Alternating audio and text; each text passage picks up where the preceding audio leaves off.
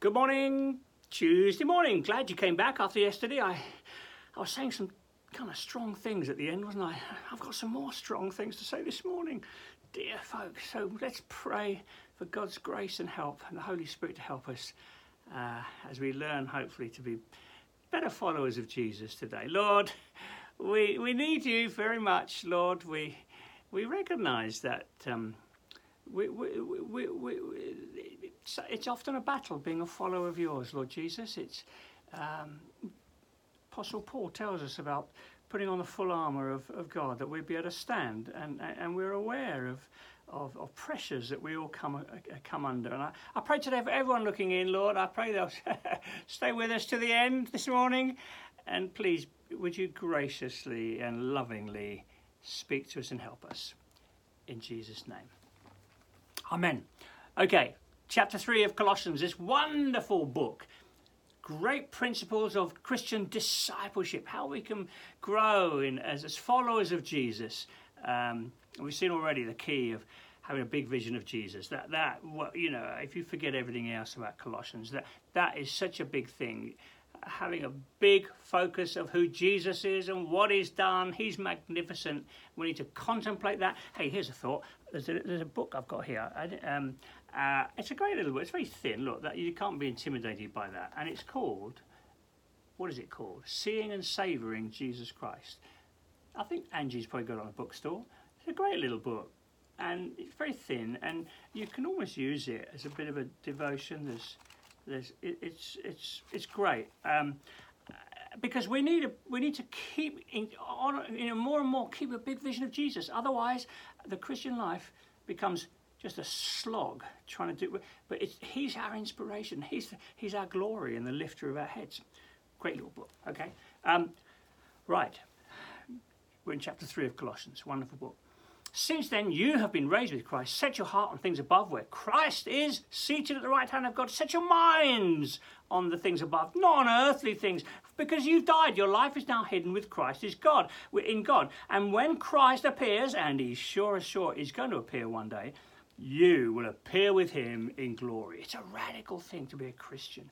Verse 5 Put to death, therefore, whatever belongs to your earthly nature sexual immorality, impurity, lust, evil desires, greed, which is idolatry. Oh dear, stick with us. Because of these things, the wrath of God is coming. Heavy.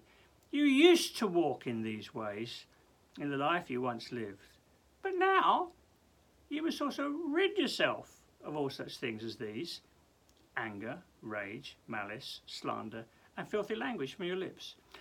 Whoa, big stuff here. Let, us go back to verse 5. Put to death, therefore, whatever belongs to your earthly nature. What does that mean?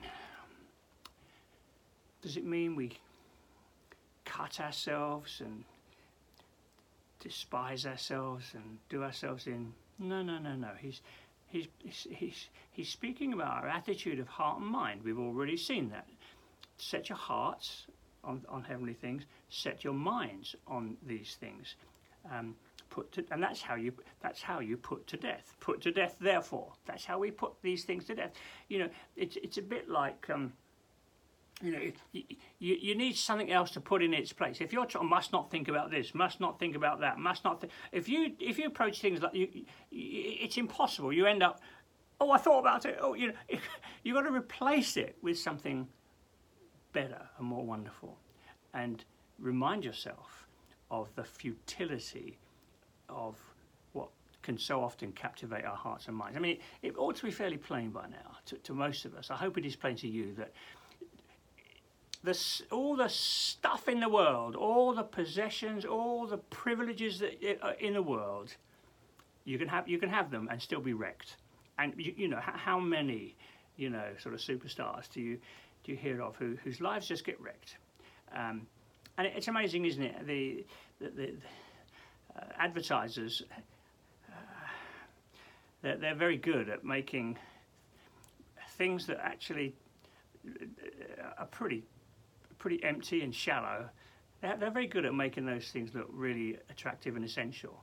Um, and, and, and, we need to be alert to that. Put to death, therefore. And I mentioned yesterday, you know, that I mean, the power of the internet, the, the stuff that you that can fill our hearts and minds.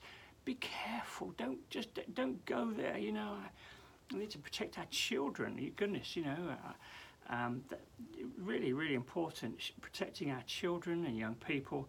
Um, put to death. Therefore, it's it's a it's a big word. You know, it's radical. And and, and, and I mentioned yesterday, some of you might need to get rid of the internet. If if you've got a problem and you're watching stuff that you shouldn't be, please be radical. Get rid. Put or, or certainly put boundaries around that um, and, and keep be account get you know find a good friend and say would you keep me accountable? Would, please would you keep me would you help me keep me accountable in this? Put to death whatever belongs to your earthly nature. If, if you're using social media too much or in an unhelpful way stop it. Leave social media. If you're getting drawn into conversations online you shouldn't cut it off.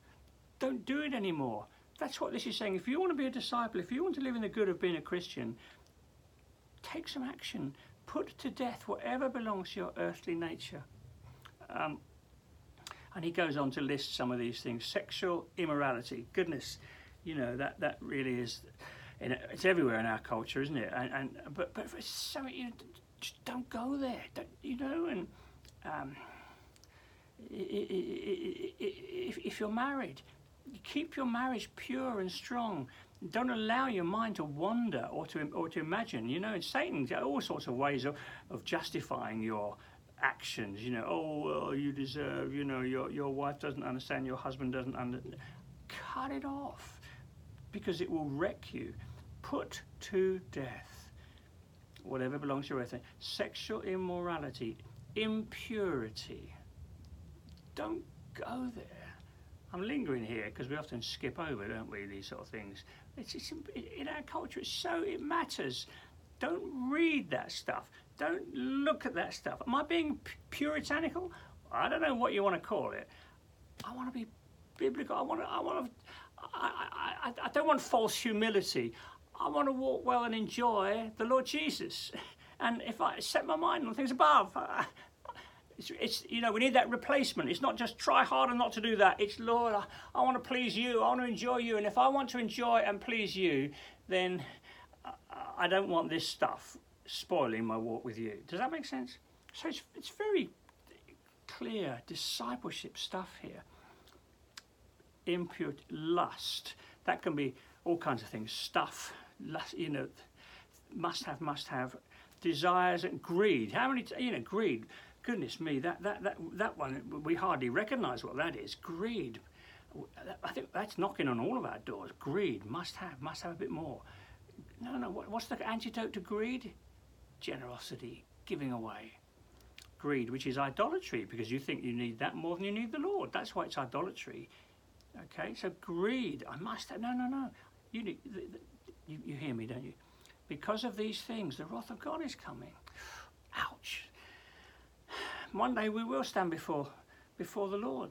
Uh, now, of course, the blood of Jesus has cleansed us, and and we, we you know, but that, hopefully that should make us grateful and careful, not um, careless.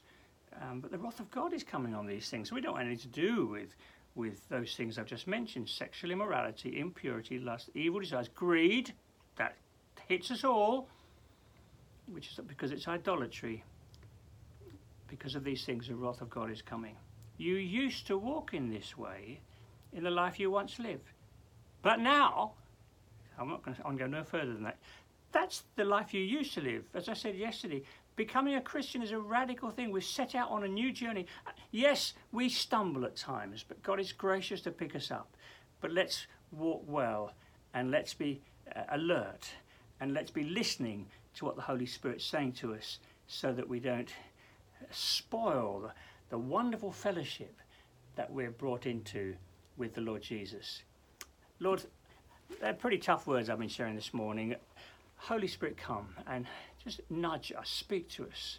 Put your finger lovingly on things in our lives that don't please you and potentially spoil our fellowship with you because we don't want anything to spoil the wonder of knowing and walking with you. Lord, help us to walk in newness of life, this radical, wonderful newness of life that Jesus purchased for us on the cross and rose again to help us live. So go with us today, wherever we're going, I pray. We want to please you and enjoy you. Keep us from evil. In Jesus' name. Amen. God bless. Um, I hope you'll join us again tomorrow. Love to see you tomorrow morning, Uh, same time, same place. Bye now.